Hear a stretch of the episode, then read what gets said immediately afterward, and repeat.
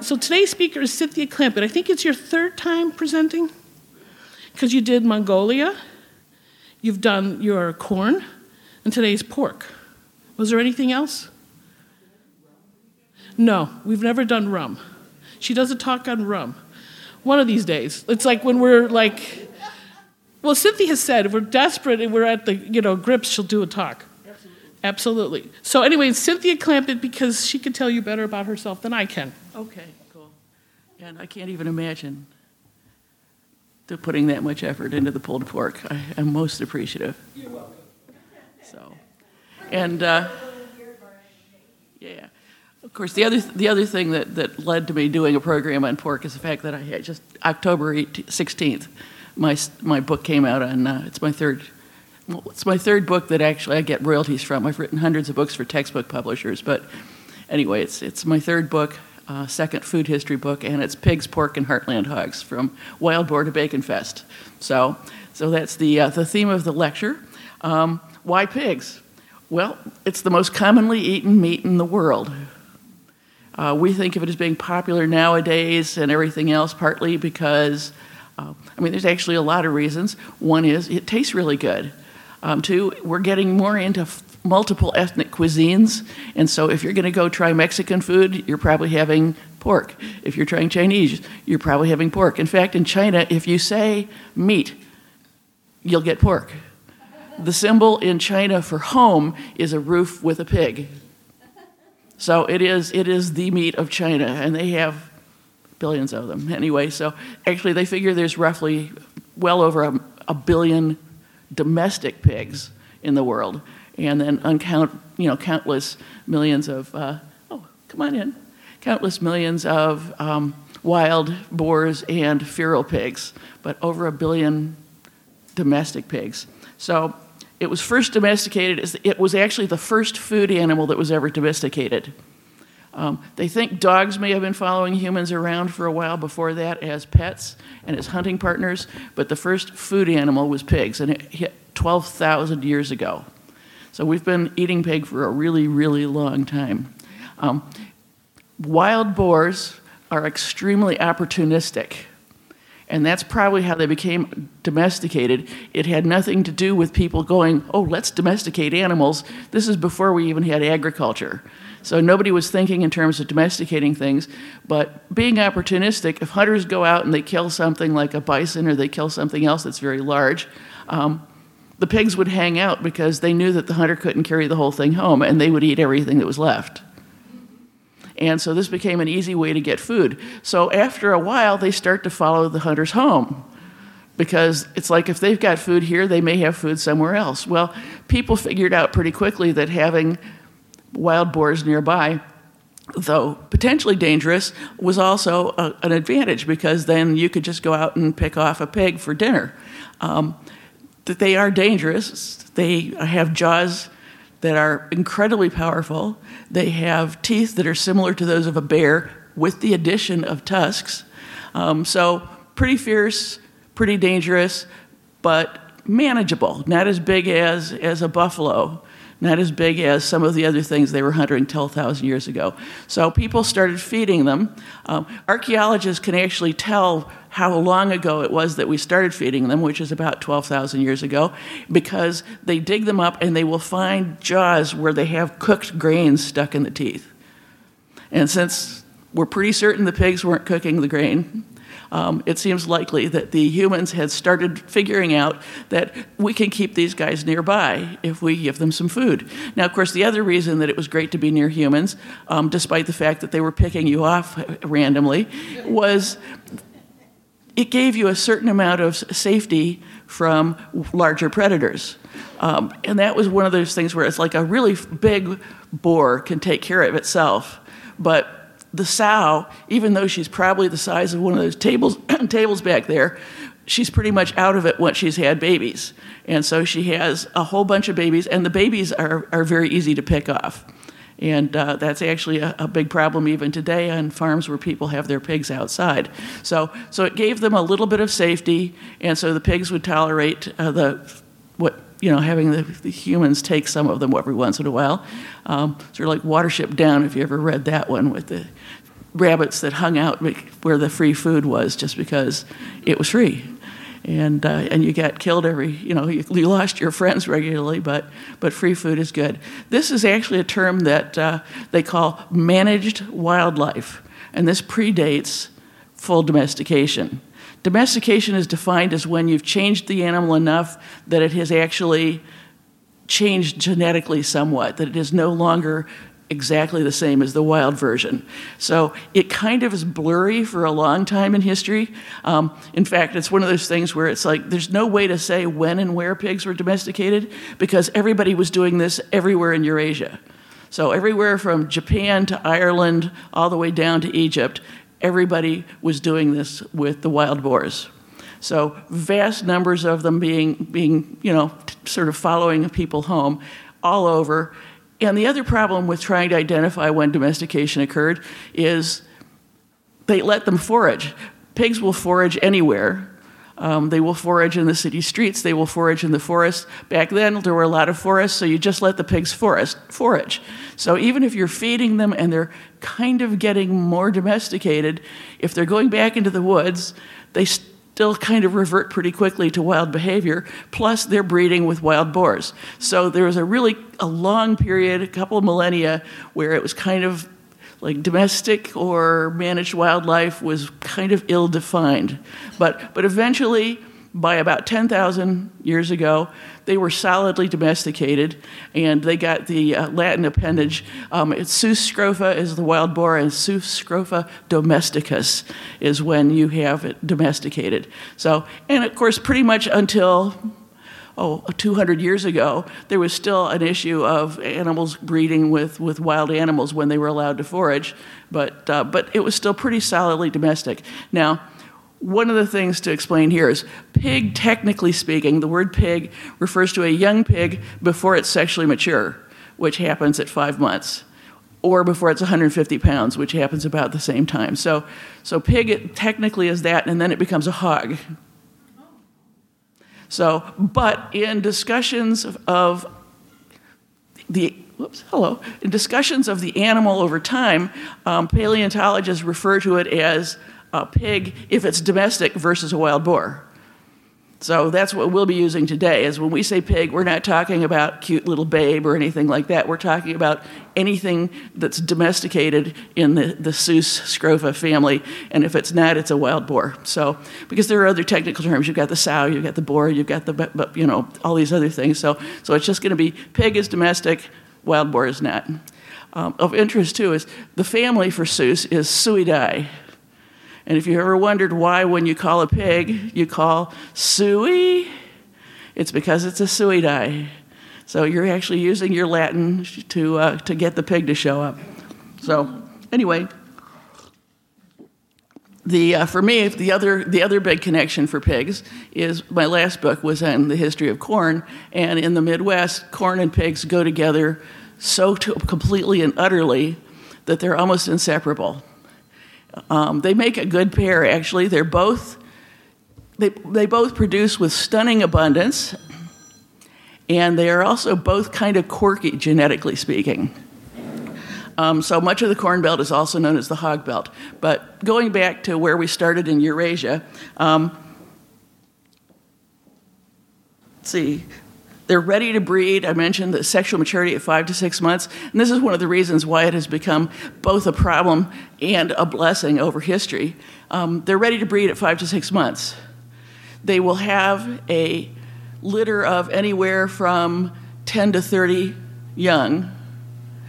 And of those, half of them will be girls, and so they will be ready to breed in five months and gestation's only four months. So that means that if you start with one pair at the beginning of the year, you could have 50 pigs by the end of the year. So it, and you go from there upwards, and when people started settling areas, you could have thousands of pigs in no time at all, um, just because they do keep um, changing. Now, some of the quirks, because I mentioned they were a little quirky genetically, one of them is the variability is very fascinating to me. The average number of teats for a pig, as I mentioned, they could have 10 to 30 babies. Well, the average number of teats is 12 to 14, but the range is 6 to 32. So you could have a very considerable difference uh, in the number.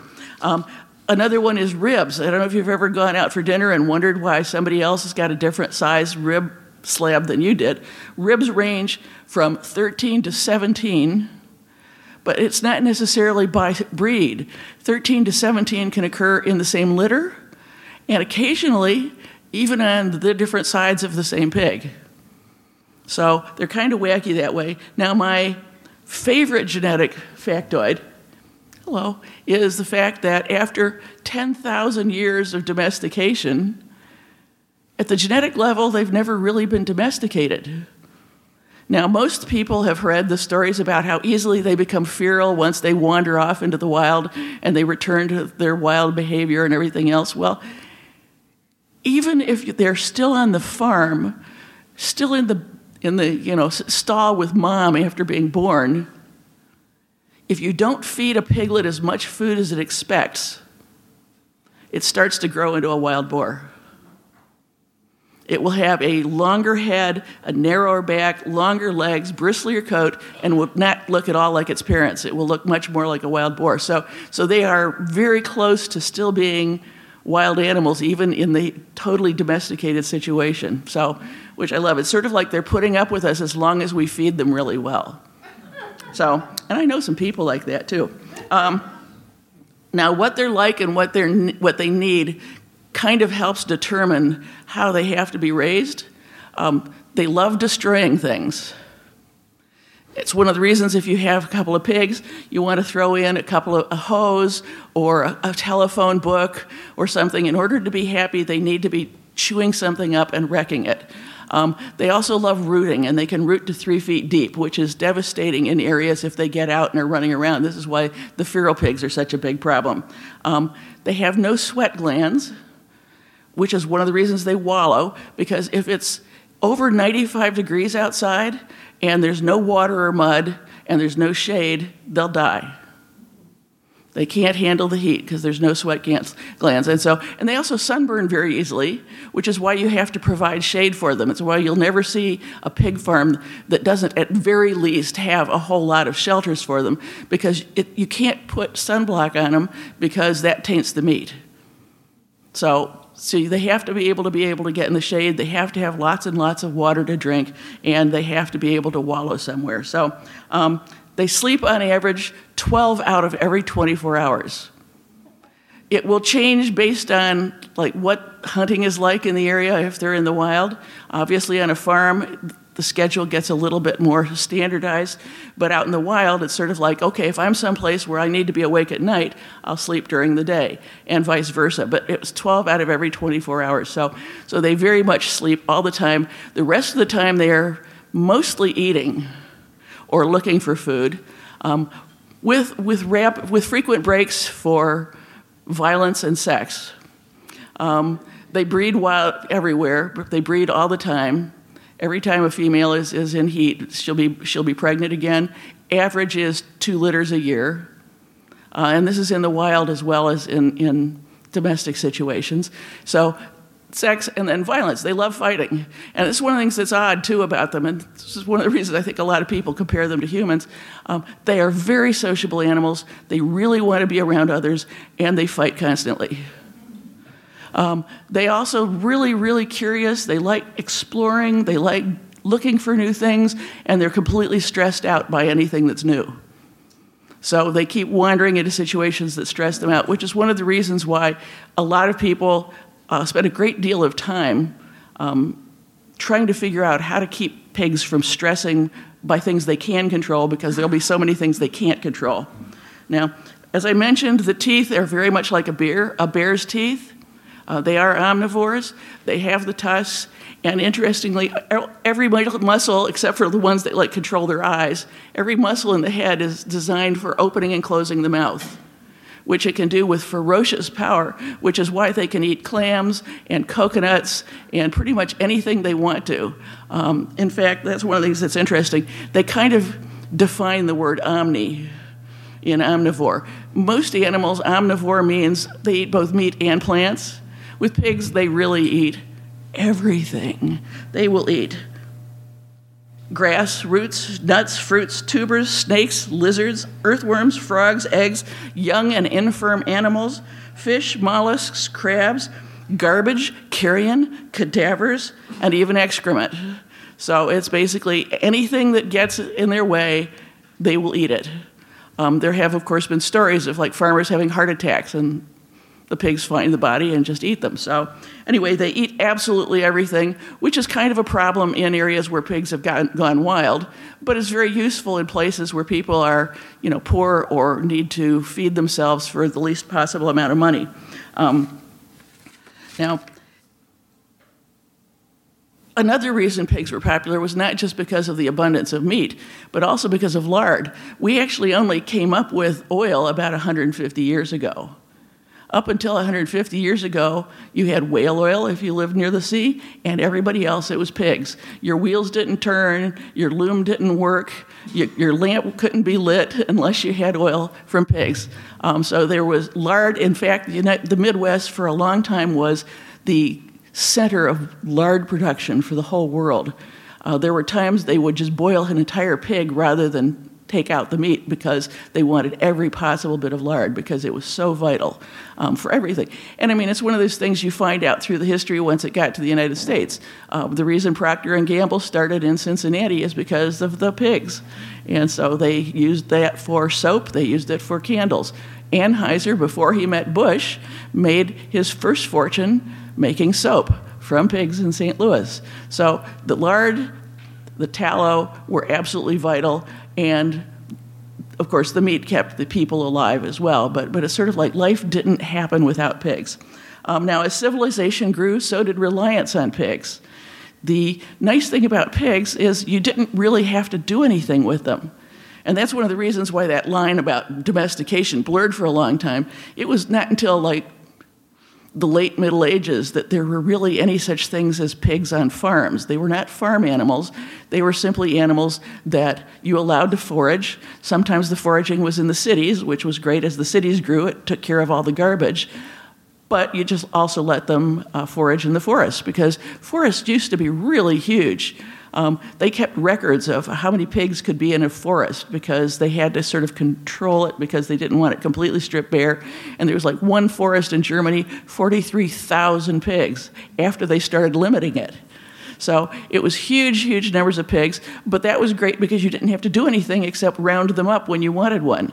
Um, there was no feeding them, there was no caring for them, there was no trying to breed them to make them better. You just basically let them run around and eat acorns um, acorns, that's, that's the other term, but mast is the word you see a lot when you read about pigs early on. Mast means all the nuts on the floor of the forest. So it's the chestnuts and the acorns and uh, in the United States, when you get here, the hickory nuts and the pecans.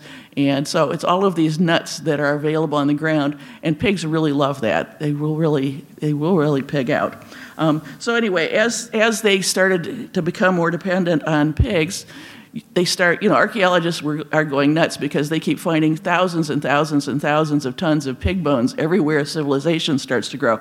Um, Jericho, 10,000 BC, um, they were butchering pigs, but by 8,000 BC, they had actually moved into the town of Jericho, which had the t- population of 3,000 at that time. So huge numbers of pigs um, already. In China, they were fully domesticated by 8000 BC. Interestingly enough, in China, unlike the West, um, China actually enclosed the animals. That's why uh, in the 1700s, when the British decided to start breeding the pigs to be something other than just a little less than completely wild, they actually brought in Chinese pigs. Um, even in the United States, in Ohio, the first great pig breed developed here was the Poland China, because you always had a little bit of China in it, because the Chinese pigs, after 10,000 years of being in enclosures, had, you know, had developed so that they had slightly shorter legs, more swayed backs, and slightly do- more docile temperaments. So that was great for getting that. Uh, that strain in there. But anyway, it was 8000 BC. They were all moved into, into homes and they were all available. Like I said, the symbol for home is, is a roof with a pig.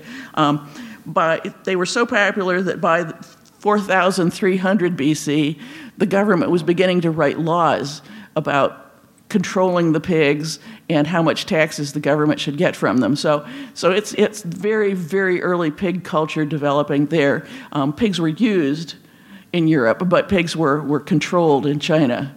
Um, so, anyway, the city of Sumer in Mesopotamia by 4300 BC had the, they had the first wheeled vehicles, and if you had wheels, you need lard. But they also had a government um, writing, or they also had writing cuneiform, and we actually see our first written recipes appearing. So we've got recipes and lard both showing up. Um, in the Indus Valley, pigs start actually appearing in artwork.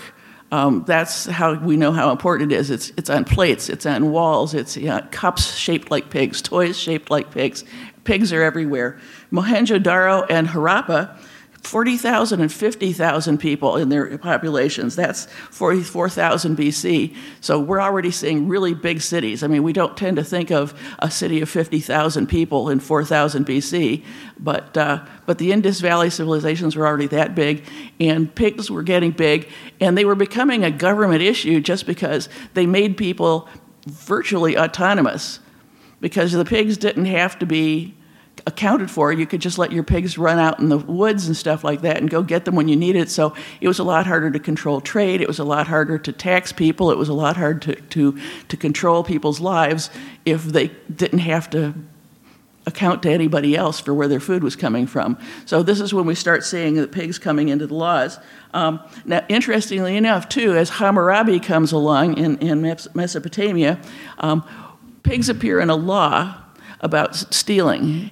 And the thing that makes it more interesting than just it's, oh, we're worried about stealing pigs, is for the first time we see laws where the punishment is differentiated basic, based on social status. So we know by about 4000 BC, we're starting to develop levels of society. When you have a small village, everybody can be about the same level. Uh, maybe the best hunter gets a little more meat than you do, but on the whole, um, societies are the similar. But you get up to 50,000 people, and suddenly you've got a king, and you've got police, and you've got priests, and you've got all these other layers of society. And so, by the law of Hammurabi, time of Hammurabi's law, we're seeing laws about stealing pigs differentiated according to what society level you're at. Um, interestingly, too, one of the things a lot of people have heard over the years is that Stonehenge was built by slaves, but it actually wasn't. It was built by free men, and they have found evidence now of massive feasts pretty much all on pigs. So we owe, we owe Stonehenge to pigs as well. Um, interestingly enough, around this same time, 2000 BC, a lot of traditions that seem familiar today start popping in. Um, the Babylonians were using pigs to hunt truffles. So that's not new. The Assyrians, Tyre, in one of the cities of Syria, was very famous for its pig butchers, and they invented sausage. Most especially po- popular was boudin noir. So if you look up boudin noir in Larousse Gastronomique, it will actually say invented by the Assyrians. So 2000 BC, we've already got some of the most common forms of food. Um, then, about 1000 BC, the Celts come along and they started near uh, Salzburg, Austria, and they were salt miners. And not too surprisingly, salt miners figured out that salt did good things to things, and they started salting the meat. So the Celts invented ham and bacon.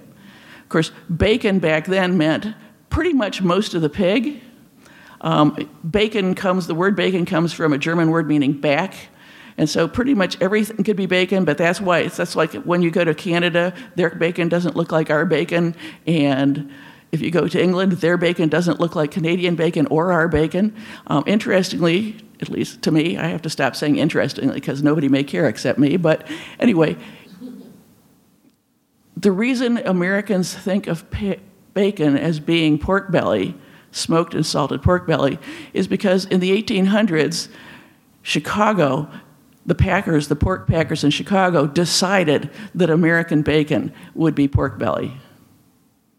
So the whole rest of the world has bacon that looks different from our bacon because the pork packers, you've got Swift, you've got Armour, you've got all of the famous names in, in pork production at that time in the 1800s. They decided that that would be American bacon and everything else would be something different. Um, so anyway, so that's when bacon, though, with 1000 BC is when bacon generically and hams got started. Um, the Romans wrote lovingly of the Celtic ham and relied very heavily on the Celts for ham, especially as the Celts spread. You'll hear about the Celts get, or the Romans getting Celtic ham from Gallia, which is France, but they were actually that's by then the, the, Celts had spread all the way through Asia Minor, all the way to the coast in Europe, all the way up into England, and so they, they spread a lot from their start in Salzburg. Um, but the bacon and ham, they also invented, interestingly, I think, um, soap and ro- crop rotation. So very, very underappreciated group. Now, the Greeks came along and they introduced a new thing, thing too. It wasn't just levels of society getting different punishment, it was levels of societies getting different treatment. And eating was for pleasure for the first time, unless you were Spartan. If you were Spartan, then eating was just to survive because you were Spartan. Um, but for all the rest of the Greeks, pleasure was suddenly the, the reason to eat, not just survival. And not just pleasure was okay because you were rich, pleasure was right because you were rich. If you had money and power, you should be eating better. So it became this is where we start getting the, the images of the great banquets and everything else. Um, Homer and the Odyssey, that you have a tremendous number of, of stories about slaughtering the fatted hogs and, and making huge banquets out of them. So, so this is when this began. They, they considered the, the most delicate pig to be one that died of overeating. So, anyway, so it became a huge gourmet thing. Then you have the Etruscans, uh, which sort of gets skipped over sometimes when you're talking about the classical period, but the Etruscans were very influential. Um, the Etruscans were wildly gourmandic. I mean, they loved their food. They played music while you were cooking. They had huge feasts. Um, interestingly, compared to the Greeks and the Romans, they actually allowed women in the feasts, which was not done in Rome or, or Greece. Um, but not only did they play music while they were cooking, they had their herds of pigs would all be allowed to go out and forage together in the forests but each group of pigs had been taught a specific tune on a trumpet. And each group of pigs would respond to that tune. So when you wanted your pigs to come, you could go out and play that music, and just your pigs would come. So they could let them all just fan out through the forest and then bring them all back in. Now, Alexander the Great came along and he put pigs at the forefront of Hellenism. He could not imagine anybody being civilized and not eating pork. In Rome, Rome had the longest lasting influence on our culture, even today. Um, Rome gave us the idea of lettuce based salads. Uh, you get outside of the influence of Rome, and salad could be, you know, pureed eggplant. They just, nobody has this idea of lettuce based salads except the descendants of the Roman culture. They also believed in ending meals with dessert which has come on down through us, but then through Apicius, whoever he was. And that's the other thing is there's everybody's like, oh, here's Apicius, the book by Apicius. Well, apparently there were anywhere from two to three different people named Apicius who all contributed to this book, which kind of helps you understand why there's like nine different chapters that seem to overlap each other. But of the nine, eight are about pigs.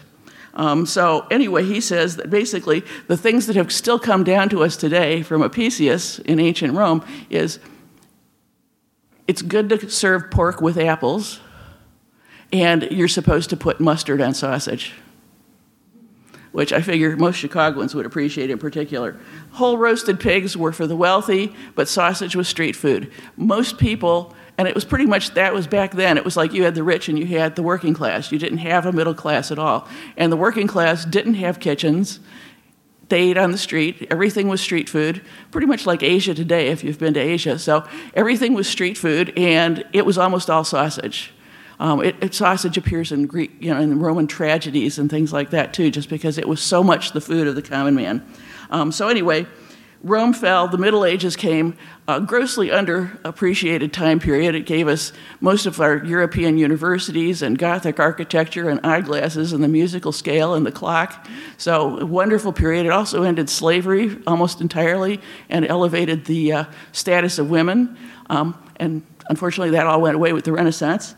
Um, but anyway, for the next 2,000 years, during the Middle Ages and beyond, pork was pretty much the only food you had, only protein you had if you were working class or lower class. Now, that sounds pretty limiting, except for the fact that pretty much everybody had pigs. The average peasant during the Middle Ages had at least three pigs. And so you have a decent garden and three pigs, you weren't eating that badly. I mean, we have this image of them all being like dirt poor, and there were periods. You'd have a huge population explosion, and then there'd be some, you know, you know, some drought, and, and people did starve. But on the whole, through the Middle Ages, people ate pretty well.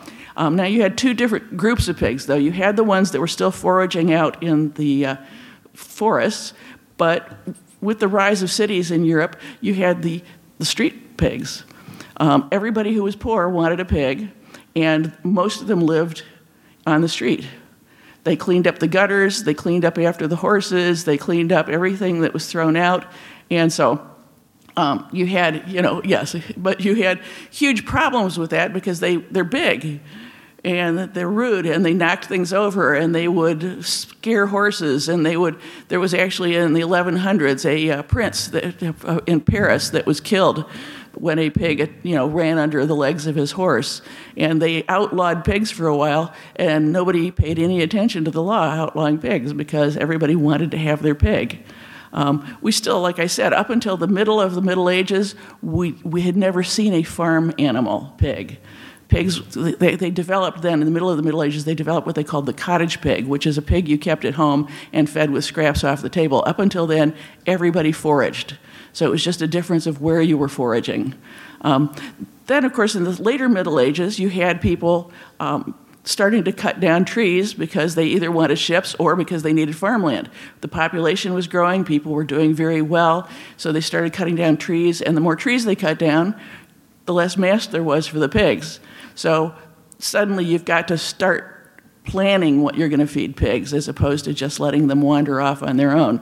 So this became a, a whole new um, area of concern. The other area of concern is the city pigs. As more of them moved into the cities, the city pigs, they'll clean up the mess from other animals, but nobody's cleaning up their mess.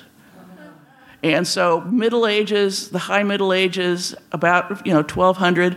Um, this is when we see the first urban planning people started going, we can't do this. We can't just let them poop all over the house or all over the town. We have to have it cleaned up. We have to, it's fouling the water. I mean, they didn't even know about germs yet, but they could tell that the water was nasty, and so they started cleaning up after the pigs. So, um, at this point, though, there are still there's still a place in the world for wild boars.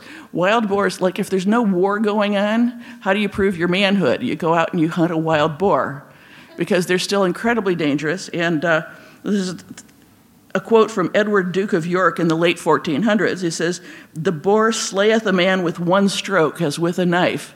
So they really are incredibly dangerous. And the male, the big boars, some of them, depending on which part of the, the Europe they're from, some of them are particularly dangerous and particularly large, and they can get up to a thousand pounds. And so it's just, it really was a proof of your manhood. And this went on through the Renaissance, basically. It was how you did it. But anyway, the. Um, millions of pigs, but diminishing forests by 1400s.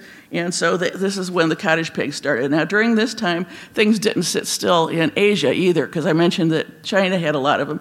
By 1400s, by the middle of the Middle Ages, China had become the number one consumer of pork in the world. Now, China didn't have the problem with pigs wandering. As I mentioned, they were all enclosed. The word for pigsty in Chinese is the same as the word for outhouse. And that's because you just backed your outhouse up to the pigsty, and the pigs took care of all of your excrement for you. So nobody had to worry about cleaning things up. It's probably one of the reasons why they use a lot of marinade for pork in China, um, because pigs do start taking on that flavor. But one person's one person's excrement can raise, with plus a few handfuls of, of plants, can raise a pig.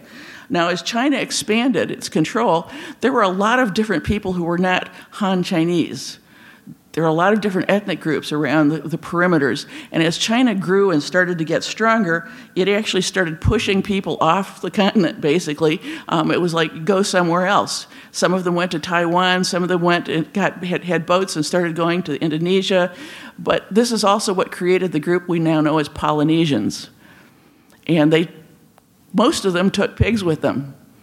So they headed all over the uh, Pacific Ocean with their pigs. So if you've been to Hawaii and you had a Kalua pig while you were there, that tradition goes back to 500 AD when the Polynesians first got there from China. So that's not a Western introduction. I mean, a lot of times we tend to think, oh, yeah, it must have been when we first arrived with, with Captain Cook, but it was like, no, 500 AD, when they first got to Hawaii, when the Polynesians pushed out of China, got to Hawaii, they had their pigs with them because everybody wants pigs.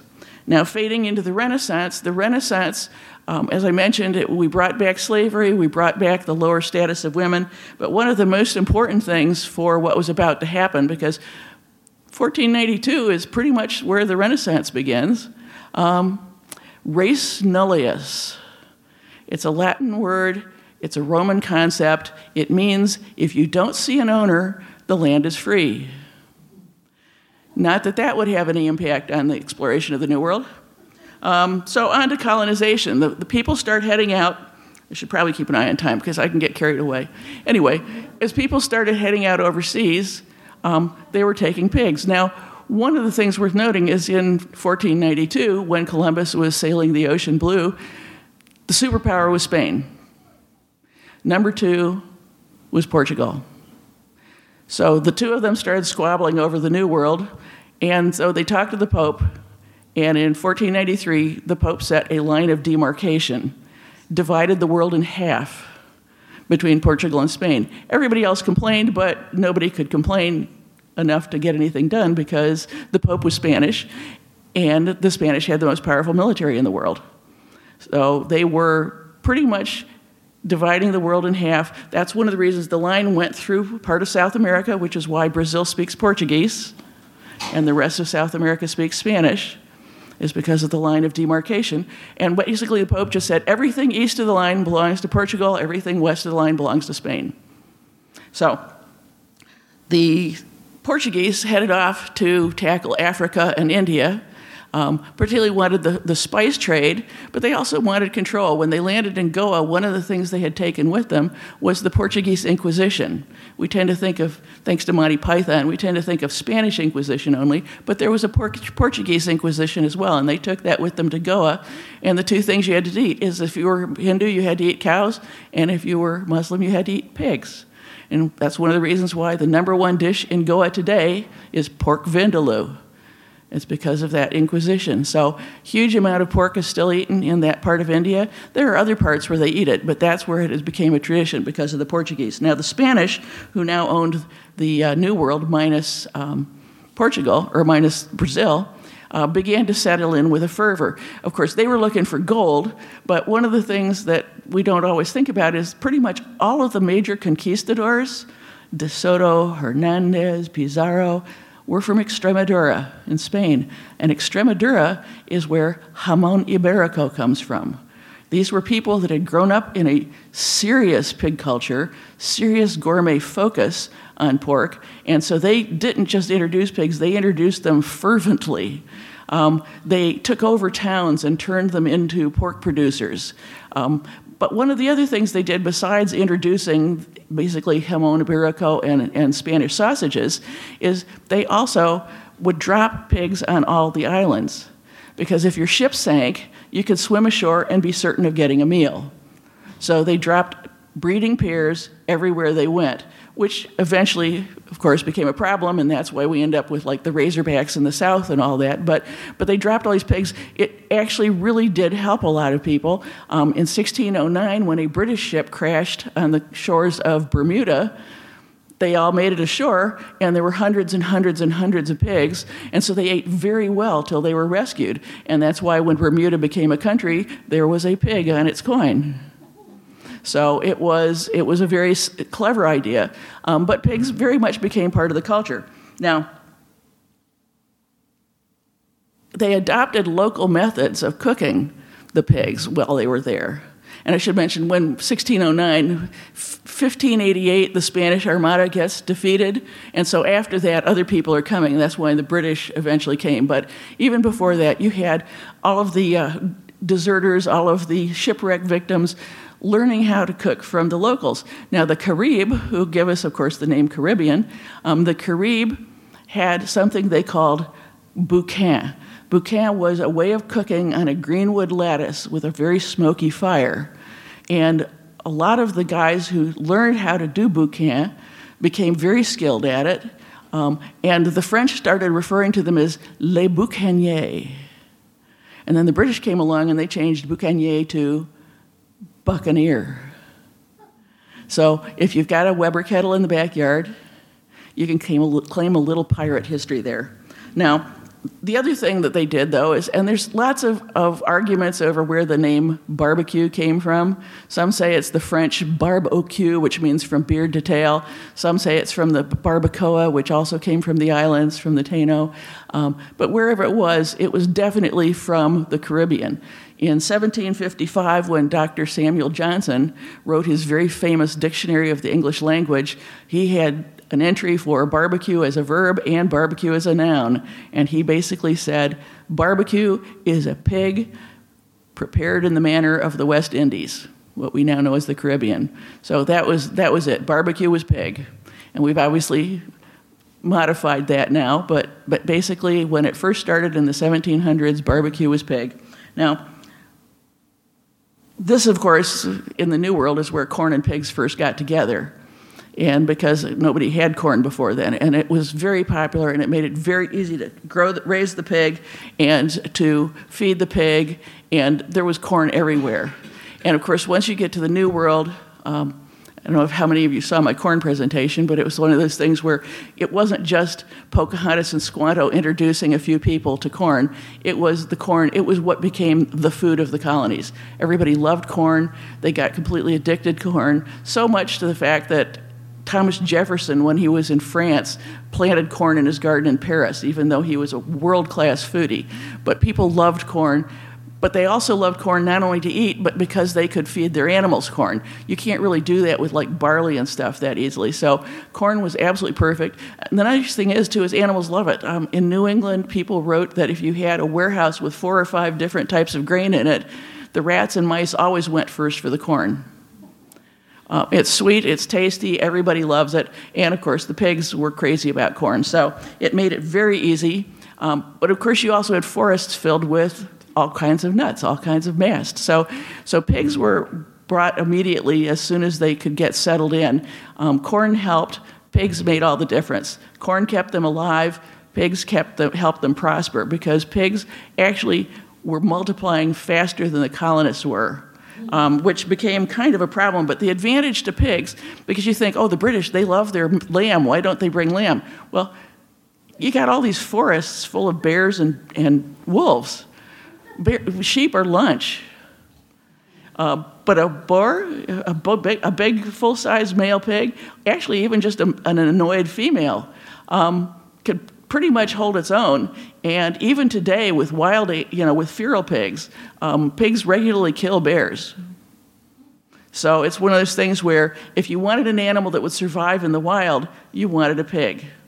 Plus, it could be let go it, in the forest and, and live on its own. So that was really important because initially there was a tremendous shortage of labor.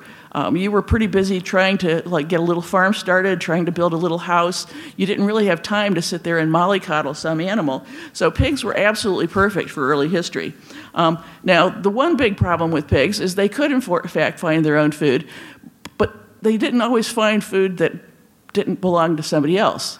They can smell food at a distance of seven miles, and a lot of times the biggest problems between settlers and Native Americans was the pigs going, I can smell food. And pretty much the entire year's corn crop at some Native American settlement would be gone overnight. So, plus, of course, if they're eating all the acorns, that's Native Americans used to use acorns. The, the deer are leaving, they're eating the deer's young. They're just, I mean, it was one of those things where it was really eating the clams, eating the lobsters, just pretty much eating everything the Native Americans had relied on for so long, even when the Europeans weren't eating it. So, it was a big problem. Um, and that was one of the reasons that a lot of the Native Americans started moving west, even before things got uh, you know tense between the settlers and the Native Americans. Because initially they all tried to be friends, and it was just when when they had to be. And there was actually a, uh, one Native American who, who presented to the government. He says, Can you tell us where to go that we can be safe from your pigs? So it, it was a big problem. Now, anyway, you had by this point in time, it wasn't just British settlers. You had Danish and Dutch and French and Swedes all moving in. We had New Sweden in what's now uh, Delaware. We had um, New Amsterdam, um, which, you know, everybody thinks that that it was like the British that bought Manhattan for a handful of trinkets, but it was the Dutch. And it was actually not just trinkets, it was things like hatchets and knives, so useful trinkets. Um, but anyway, the Dutch did buy man- most of Manhattan, and the British started settling on part of Manhattan. But both groups had large numbers of pigs. Well, the Dutch wanted to keep the British pigs out of their part of Manhattan, so they built a wall. And in Manhattan, they have a wall street today where that wall used to be because there was a street built along the wall. So pigs and Wall Street have had a long association. Now, when sugarcane overtook the Caribbean, one of the things they started to do is they started getting rid of everything. Um, sugar, the mid 1600s, you had the big three hitting Europe. You had chocolate, coffee, and tea all hitting. Suddenly, everybody wanted sugar, and the Caribbean was a great place to raise sugar, so they stopped growing food. They stopped raising pigs. They got rid of everything, cleared the place, took all the trees out, and planted sugarcane. And they were, get, they were getting fabulously wealthy, but they had no food. So they had to turn to the mainland, and this is the cash crop that saved New England. Virginia had tobacco, New England had salt pork. And so pretty soon you've got tens of thousands of barrels of salt pork being shipped first to the Caribbean, then to Europe. And basically, this is salt pork is what made the, the new colonies wealthy. Um, then we had 1776, and we stopped being ink British. When we stopped being British, one of the things we could do is we could start moving west because the King of England had very much limited where it was that settlers could settle. And so people start moving into Ohio. Um, Ohio is pretty much where the Corn Belt started. It's where the Poland China pig was first created. Um, but everybody had pigs and corn. In fact, Tennessee's first nickname was hogs and hominy because they had so much of both. So it kept going, splitting out. Other animals would eventually arrive, but when you were heading west into the wilderness, you wanted pigs for a couple of reasons. A, they would multiply, but B, they were tough you were going into an area once again where you had wolves, and as you got further west, you added wildcats. Um, so you wanted an animal that was tough and resilient, and they can they can run a lot faster than you think. We see these little cute little pigs and stuff in movies, but a full-grown semi-wild pig can run like 30 miles an hour and can clear a five-foot fence. And so that would be one of the things that they would count on, but they would always come home at night. They would go off and find food. You didn't really have to feed it, and then they would come home. So, so the Midwest was settled with corn and pigs. Um, 1830s, British novelist Frederick Marryat toured the Midwest and wrote, In a new country, pork is more easily raised than any other meat, and Americans eat a great deal of pork. So, anyway, before the trains, pigs were important for another reason, and that is grain is really heavy. And if you want to get all of your grain to market, all of that great corn that you're growing all across the corn belt, you want it to walk there. And the easiest way to do that is to feed it to a pig. And pigs became known as cornfields on legs because you could feed all the corn to a pig. One bushel of corn produces eight pounds of pork, and then you could walk your corn to market. And they sometimes walked a thousand miles because that's who we, we started feeding the entire eastern seaboard. Um, then we started getting processing. Once we had trains, you could, you could actually process stuff and ship it processed already rather than having have the, just live animals going to market. The first place that pigs really got big time processing was in Cincinnati, which became known as Porkopolis. Um, pork was being produced at such staggering rates it, because so many immigrants were coming in at this point. there was almost no way that the pork processors could keep up with demand, and they were constantly, constantly slaughtering the pigs, um, both for the lard and for the meat, and so huge demand.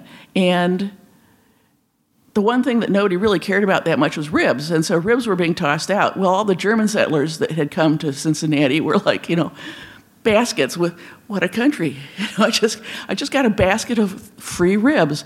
So a lot of barbecue ribs out there, even before barbecue. Well, it would be German ribs at the time, but. Uh, anyway, so pork was just exploding in Porkopolis. Now, Porkopolis developed something that was going to kind of transform the processing, which was something called the disassembly line.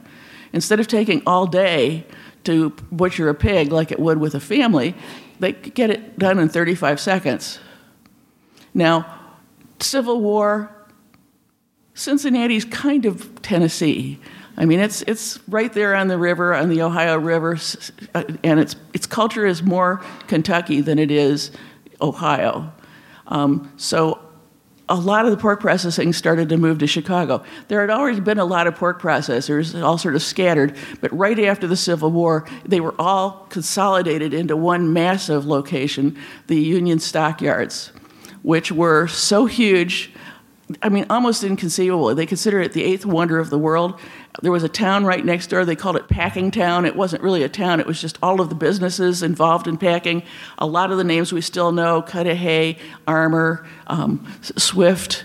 And because they were processing so much and processing it so quickly, they were beginning to supply the whole country. In fact, by 1900, when you had ice harvesting making it possible to ship butchered meat to the East Coast, um, they were supplying 82% of all the meat consumed in the United States.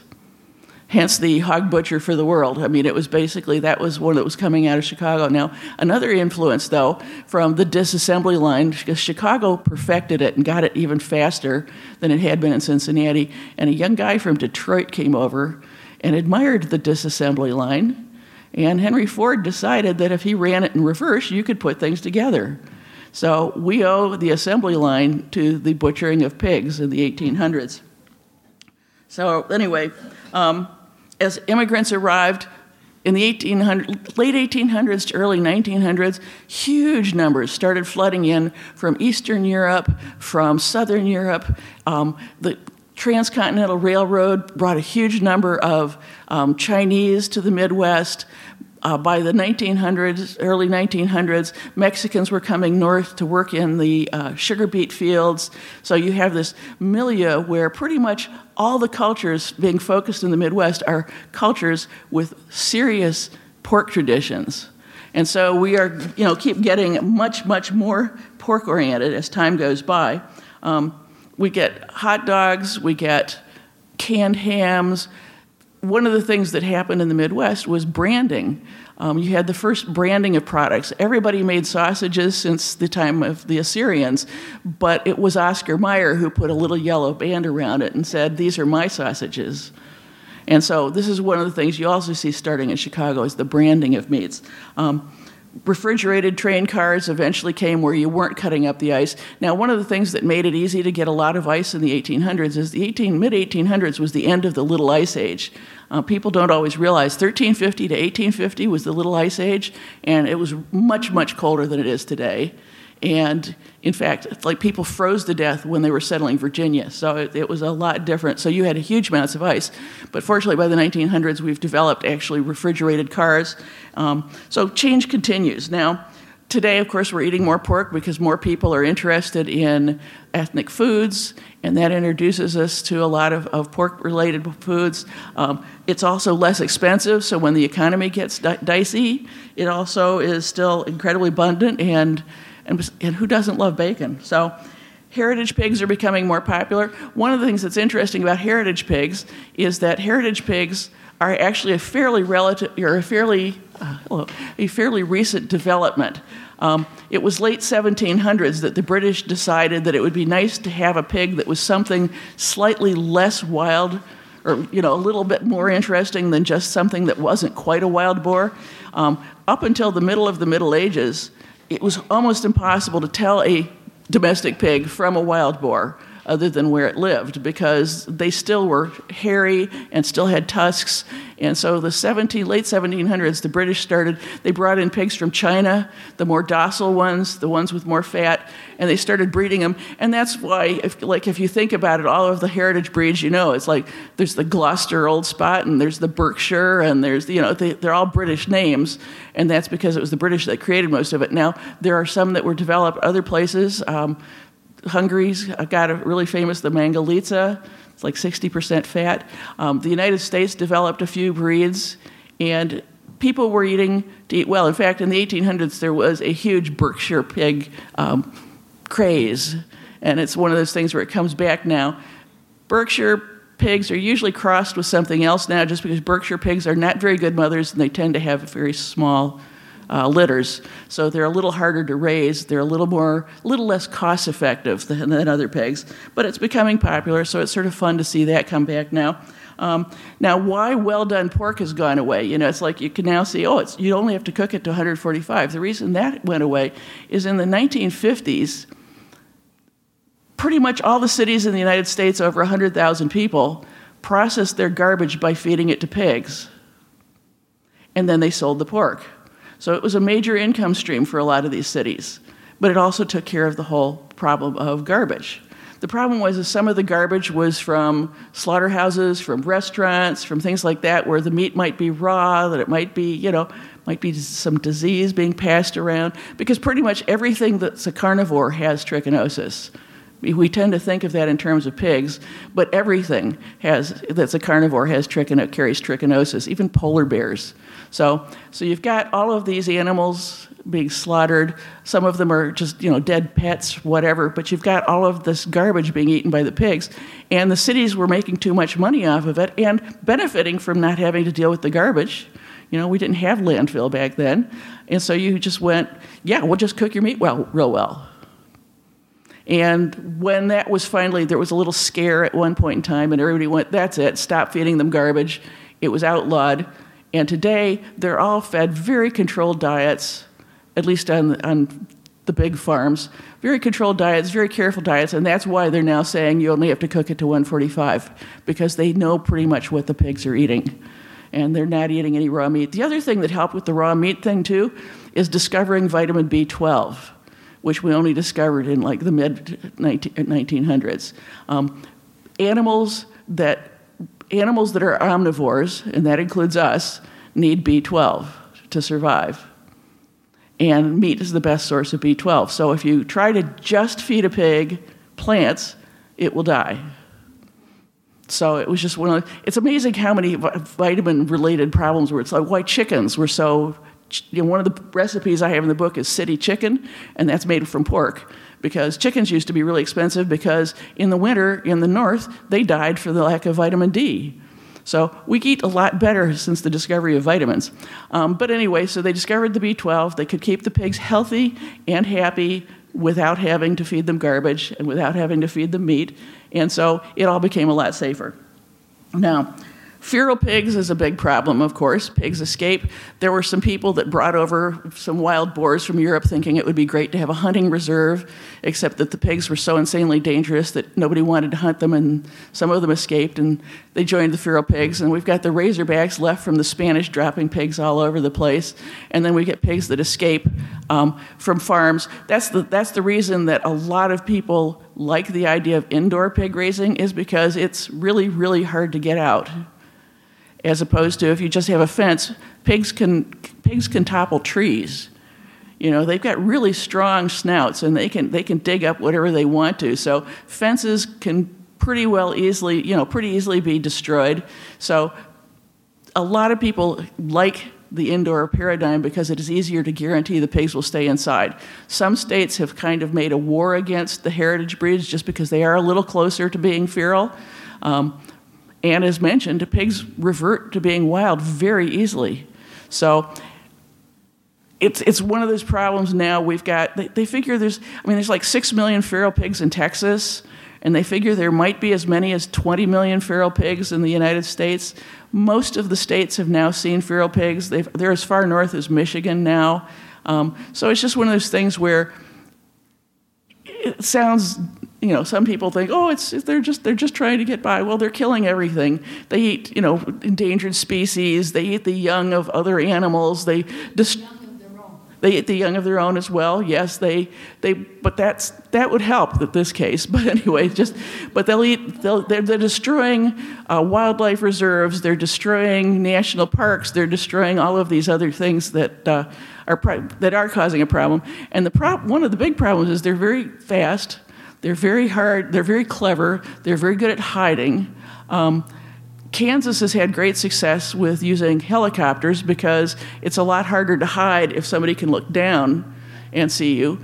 Um, and the reason that they sort of have to keep up the pressure is if, if we destroyed 70% of all the feral pigs this year, it would only take them three years to rebound. That's how fast they reproduce. So it's just one of those issues where it's so if you hear stories about um, governments questioning some of the f- ways of raising pigs, that's why. I mean, it's like be a little sympathetic, even if you don't want to lose your Berkshire hogs. Um, be a little least sympathetic to understanding that there's a reason that they don't want all of the feral pigs out there because all of a sudden it becomes a Stephen King novel. Um, now, many of the stories you hear these days, because I find a lot of pig books will start with horrible stories. You know, it's like there was one that came out a few years ago. It starts starts in a courtroom. Um, there's news stories. There's all these things about you know collapsing lagoons and pigs drowning. That's North Carolina.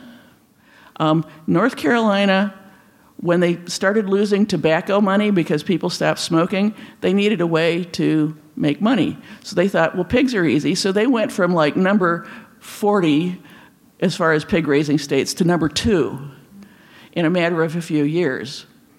And the problem with that is that most of the pigs are being raised in the floodplain, which is why every time you hear have a hurricane, you hear this read the stories about losing, um, you know, 10,000, 20,000 pigs because they drowned in the floods. It's also where you hear about the lagoons collapsing because hurricanes tend not to leave things in place if they involve liquid.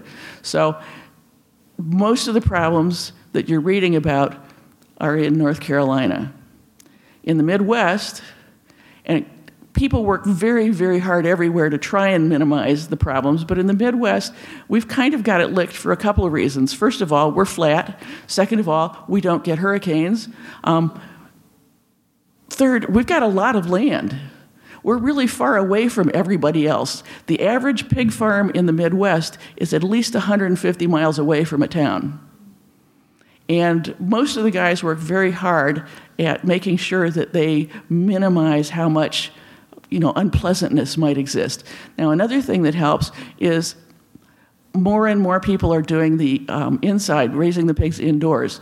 Now, I know there's a lot of people that think, oh, outdoors is wonderful. Outdoors can be wonderful. It raises very tasty pork, but there are a lot of disadvantages. One is, is every time the pig poops, it runs down into the nearby water stream. So it's more polluting. They root, so it's a problem from erosion.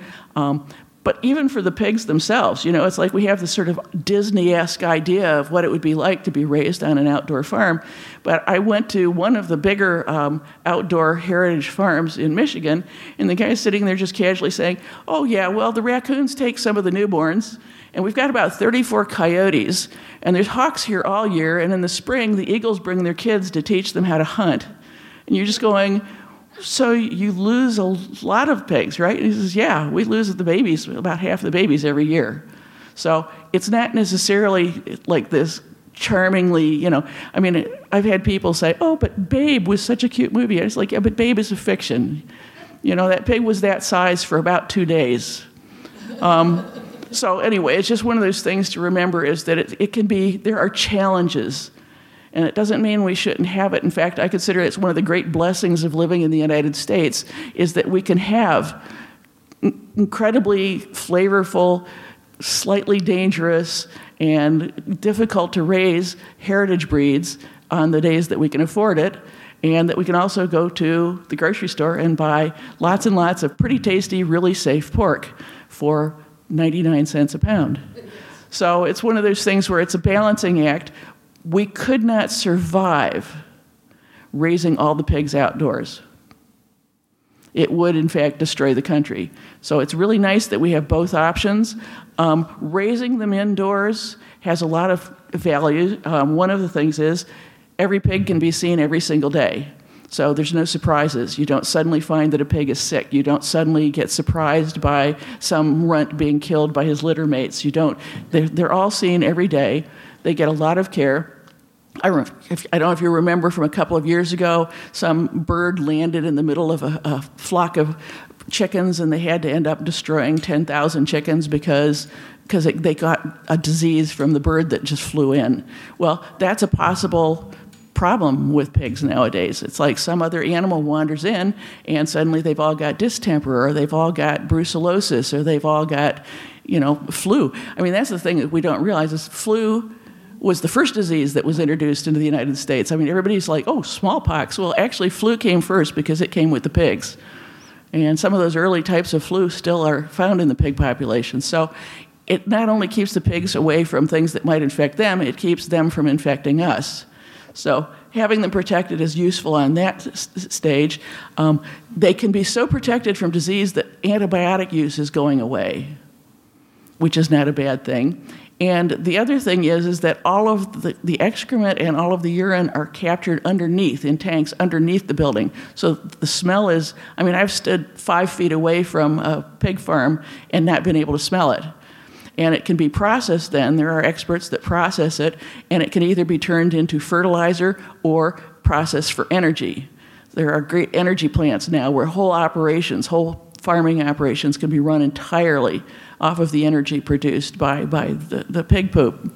So, um, lots of reasons for having them indoors, some good reasons for having them out of doors, but it's a good thing we have the indoor option simply because we would have a lot less food if we didn't have the indoor option.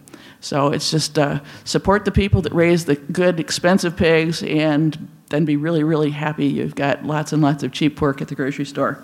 Um, that's pretty much it. Pretty much mostly best practices. That's one of the things that's fascinating too is the best practices people every farmer I talk to talks in terms of stewardship and in terms of feeding people. They do not talk in terms of making money. They do not talk in terms of success. They, they beam and say, you know, 100,000 people get four ounce serving of, of pork three times a week from my farm cool. And they want to be good stewards, and it's most of the farms are like fourth, fifth, sixth generation farms. So just it's just something to keep in mind um, that the farmers are out there working really hard to try and make everything best possible way. Uh, Temple Grandin is very popular. I don't know if you know who she is, but she's a specialist uh, in animal care. And so they try to make the pigs safer and life safer and the pigs happier, and it's, it's, it's working. And so in the Midwest, I'd say probably 99% of what you're going to see will be best practices. Um, and if not for virtue's sake, then for marketing's sake, because as one of the meat judges I talked to said, so it's like we, we don't buy meat if it looks like the pig's been hurt, because it, it's you know you can tell, and it's like it affects the flavor, it affects the quality of the meat, and we don't want to have be buying meat from people that don't treat their pigs well. And so it's, it's uh, best practices here in the Midwest. So we get the, both, best of all possible worlds here. We get to stay as far away from the pigs as we can, and we still get to have as much as we want to eat. So, anyway, any questions? Yes? Well, I mean, they're ones of this. You can you can breed animals for almost anything, and they are ones from they're from Vietnam, and they've been bred for ten thousand years to be as small as possible. And and I think it's an, you're an idiot to have one as a pet. But anyway, it's uh, it's just it's not a, they're not good pets. But are they something you would eat? You could, yeah. I mean, it's still a pig. It's just a smaller, slightly more docile pig. Yeah, I mean, they still get they get yeah they begin. I mean, they get to a couple hundred pounds, but compared to like 800 pounds, they're pretty small. So they're smaller than the really big ones, but it's still it's a tough pet to, to own. And I suspect that what would happen is just like with the craze a few years ago with wolves. Everybody wanted a dog that was part wolf. And I went down to the wolf park in Lafayette, Indiana, and they said, "Oh yeah, people just keep dumping their dogs here because they get the dog grows up from a puppy, and all of a sudden they realize it's a wolf." And it's just like, oh, we can't handle this, and you just get rid of it. So it's not a kindness to the animal. Um, plus, and pigs, you know, it's, they're not that reliable. I mean, it's one of those things. Some of the farmers I interviewed said, oh, yeah, they're all named and they answer to their name, and we have one that'll fetch, fetch a stick. You still never turn your back because you just don't know. You know, just one day they get up on the wrong side of the of the pile of straw and then they take you out. So it's just uh, they they like to fight, and you just you just don't always know. And even if they don't do it intentionally, that's one of the things. Is like if if it weighs 800 pounds and it bumps into you, it doesn't really matter if it meant to hurt you. So, so I think I think I think ill-advised, I'd say, for the pit potbelly pigs. But you know, yeah, they are they are a breed that is more docile. It's more swayed back. It's got more of that that Chinese um, influence in the pig, and it's just. But it's I, I would be willing to bet that by the time it's two or three years old, she'll want to ditch it. So yes. Um, I mean, it depends on what you're what you're looking for, but I'd say you know it's like because some people want really you know huge hogs because they're doing some huge outdoor hog barbecue thing. Um, but you can you can as soon as they're hogs, you can start to, to take you know to send. Yeah, for the supermarket trade. So it depends on uh, you know usually yeah usually about 150 to 200 pounds. They're ready to go to market. Five or six months old, and uh, anyway, yes, we had one. Well, they're intelligent compared to most things that sleep 12 hours a day. Um, if you look for lists of most intelligent animals, uh, they're never in the top 10. They are, I think, one of the problems with talking about animal intelligence is that there's so few animals we've tested. They're surprised that they keep finding out. It's like, you know, octopus is really smart. So, so they're not in the top 10, but they're clever.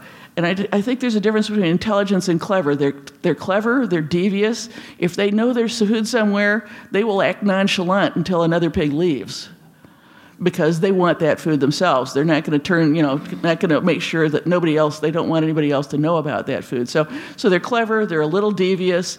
Um, they figure that a wild boar is about 10% smarter than your average farm pig, just because the farm pig doesn't have to think about where to get food or how to be safe.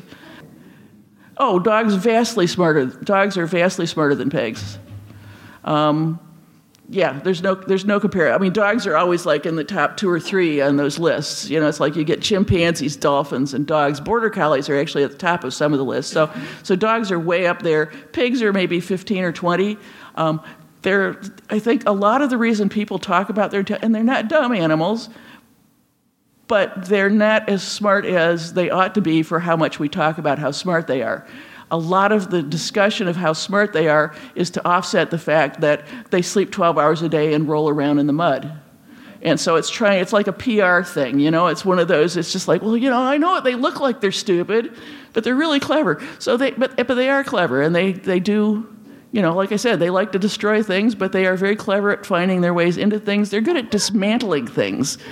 So, one other thing, you said North Carolina was the number two state in production? Yeah. What's number one? Iowa. Number one in corn, number one in pigs. Probably always will be. 60 million pigs. It's, it's, I think it's probably number four still, yeah, because it used to be higher, but then North Carolina became number two, so everything got bumped down a le- level. So, but yeah, we're in the top because we're number two for corn. So you have, if you have corn, you're probably going to have pigs. Certainly.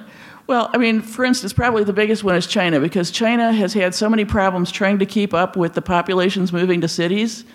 Um, pretty shattering experiences, in fact, because it's like up until a few years ago, everybody just had a pig at home. Now everybody's moving to cities, and not only do they not have that pig that they're raising at home because they're living in an apartment, they also want more meat because they're making more money. Pretty much everybody who makes money wants to eat meat. And so all of a sudden you have a vastly huger demand. Now, what's happened is a few pig farmers there have tried to increase their pig pro- production, huge problems, lots of disease, a black market taking the diseased pigs. Um, I think it was like four or five years ago, they ended up with like 20,000 dead pigs floating down the river to Shanghai. Um, so it was just, it became a huge problem. The Chinese no longer trust their own pork. So that's why they bought Smithfield ham and they're buying they're bringing over a lot of their pork from the United States now. And it's one of the things that's it's it's a political issue because they want to just turn all of the Midwest into a pig farm. And so there's the US is constantly watching them just going, no, it's not our job to feed a one and a half billion people you can't just have nothing but pigs here. We still have to protect the land. We still have to protect the economy. Still have to protect the environment. We still have to, and so we're keeping a hold on them. But it is also forcing them to do a lot of research into things like the the waste conversion into energy and waste disposal and all these other things that uh, take place. So that's our biggest shipping overseas. Now, as far as other port coming in, um, they've only recently lifted a ban on all Italian meat coming into the U.S. Famous movie with Sophia Loren trying to get the mortadella into the country because a lot of countries have diseases amongst their pigs that we don't have. And so we limit how many of pork products can come from countries where they have those diseases. So Italy now has several um, regions where the pork is safe and disease free, and that pork can be brought over here. Um, but fortunately, a lot of Italians moved here, and there's an awful lot of really great stuff being made here. So almost none are corporate owned. Um, in the United States, 90% of all corn is raised on a family farm. 80% of all crops nationwide are raised on family farms. Sometimes, if a family has a big enough farm, they will incorporate but that's not the same as being a corporate farm. These are all still family farms. I mean, it's one of those things. I just I, there are some wonderful, wonderful people out there that that love the animals and have been in the land for five, six generations, and the farms are big now because only one percent of the population is farming. So you kind of have to have big farms because more people are eating the food and fewer are raising it. So 100 years ago, 50% of the population was farmers, so the farmers have had to get bigger. They are still almost entirely family farms. It's one of the reasons I love the story of, of agriculture in the, you know, in the United States, particularly the Midwest, is because the businesses, the, um, the farms, they're all just, it's all, all in the family. I mean, that's it's like with the corn book, you know, it's just like a Jiffy Pop, or not Jiffy Pop, um, Jolly Time popcorn, you know, started by Cloid Smith, and today the CEO is Clayton Smith. It's his great grandsons. You know, it's uh, the popcorn machine invented by C.C. Cretors in Chicago. Today, the CEO is Charlie Cretors, his great great grandson. You know, this huge number of family stories here, and the farming is one of them. Um, lots of great farm channels out there about um, on YouTube, for instance, where you can actually see farmers at work, and they are very much family oriented. And, and the thing I love too is the sense of community. Um, a lot of them have co ops. For instance, when I was, I was in um, Ohio and I got to tour one of the co ops, and I'm talking to the guy who's in charge of the co op. And what a co op does is it will buy stuff for the farm, it will buy gasoline, it will buy uh, grain, it will buy whatever is necessary in bulk so that all the surrounding farms that are members can buy it. You know, it's like Sam's Club for farmers. Um, and he just said, Oh, yeah, well, so and so just died, and so I'm taking care of his widow and helping her with the farming this year. You know, there's that sense of community. Farm, yeah, farming is very nice. It's, uh, and it is very much a family business. It is very dangerous. It is very dangerous. Actually, yeah, it's second only to coal mining as far as dangerous, just because there's so many big pieces of equipment now. And then even those grain bins. I mean, it's one of those things you fall into one of those grain bins, you won't make it out. So, yeah. So, anyway, got a hand back there. Yes. What is the basis of uh, religions prohibiting the consumption of pork? Um, well, there's a lot of reasons that a lot of people. I mean, it's like everybody wants to have one unified theory. Um, but I think a lot of places have different reasons. Now, when I was in Mongolia, for instance, people were just like, well, you don't eat pork because that's Chinese. Um, now, as far as, well, as far as Judaism, because Islam just basically borrowed it from Judaism. So, as far as Judaism goes, I figure there are two possible reasons. One is divine, divine revelation, which I've always been comfortable with, and the other would be inspired observation. Um, the, all the laws, yes? But they don't do any carnivores, and it's because I, I, I, did mention earlier, it's like all carnivores have trichinosis, but the food laws, well, I should say, it's just the Mosaic law overall. The promise is not like you get some kind of religious bonus. The promise is you will suffer none of the diseases of the surrounding people if you obey these laws. And if you suffer none of these diseases, that makes it clearly it's about health. Um, because the law doesn't just include the not eating pigs. Now, the reason pigs became a big deal is when the Seleucids came along, um, they basically said, eat pigs or die. It was sort of like the Inquisition. You know, it was one of those things, if you want to prove that you you know, are, are, are, going to serve us, then you have to eat pork. And, and so the Jews choose, chose to die. So it became about pigs. But if you look at the whole law, it includes things like burying your excrement outside the camp, washing your hands after telling somebody, touching somebody who was sick. You know, so it was all about health. So whether, whether, like I said, whether you think somebody's noticed you know, inspired inspiration, or observation, or whether you believe in divine revelation, it was still always about health. And you, you could live forever if you followed all the food laws. So, yes. Cool. Okay. Okay. Well, pigs are. Uh, pigs are very similar to humans. It's one of the reasons why in Vietnam, when they were eating people, they called it long pork. Um, but anyway, pigs are, are their their heart systems unlike cows or sheep, which have like are their ruminants. They have very complicated stomach systems, everything else. Pigs are very much set up like we are. Their hearts work like ours do, which is why the heart valve works. The uh, stomach works like ours does. They're omnivores. Um, so there's a lot of hope. I mean, they're great for testing things. Pigs are where, how we discovered pigs are how we discovered um, endorphins you know, it's one of those things. They're great for using research. In Israel, the one kibbutz that's allowed to raise pigs is raising them for medical research. So, so there's a considerable amount of crossover. I do think that we need to sort of keep an eye on it because there is that possibility of straying into the, the region of, of being goofy because they're talking about. Um, well, they actually, I think it was last January, they finally succeeded in the first chimera, which is a pig that had human cells growing in it. Um, so it was, it's, it's very useful for testing things. It's very useful for caring for things. It does spread a lot of diseases that we can catch. But yes, the body parts are similar enough to ours that especially the heart valves are, are useful. So, anybody else? Okay, let's go eat some pork. Oh, go on. Well, thank you very much. Oh, and by the way, if anyone actually wants to know even more about pork, I did happen to bring a couple of copies of my book with me. And if you don't want to buy it today, I have postcards. I'm sorry? Pardon? Oh, uh, Kathy spent all day yesterday and all last night smoking some pork butt for us. So. This week we're having barbecue because this is Cynthia's program on pork. And back in August, we discussed it and said, well, what about pulled pork? And I did that yesterday because I am like, you know, the bleeding edge of everything. And I'd like to point out.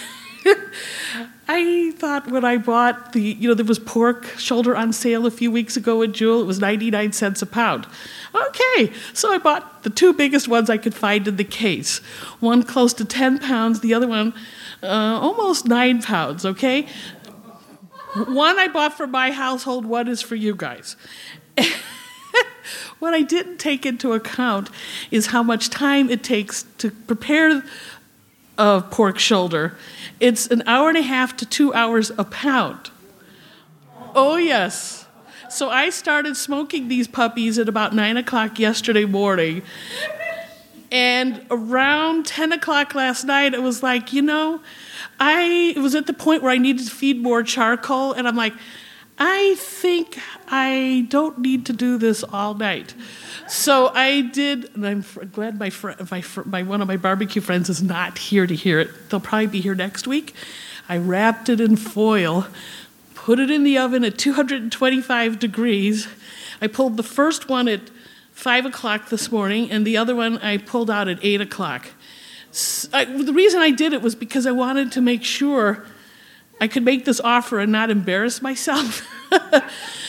so at seven o'clock this morning, I took my two forks and I pulled that pork apart, and it just like, mercy me, I don't want to be here anymore. And they just fell apart like crazy. So if you'd like, as part of the added entertainment of coming to one of our meetings, um, either when Stephanie, I mean, sorry, when Cynthia's taking questions, I could go quietly back there and pull it apart, or we could wait until it's all over and we could all see how a pulled shoulder pulls apart. Would you like to see that? Okay, good. Well, one yes, so that's enough. I'll just.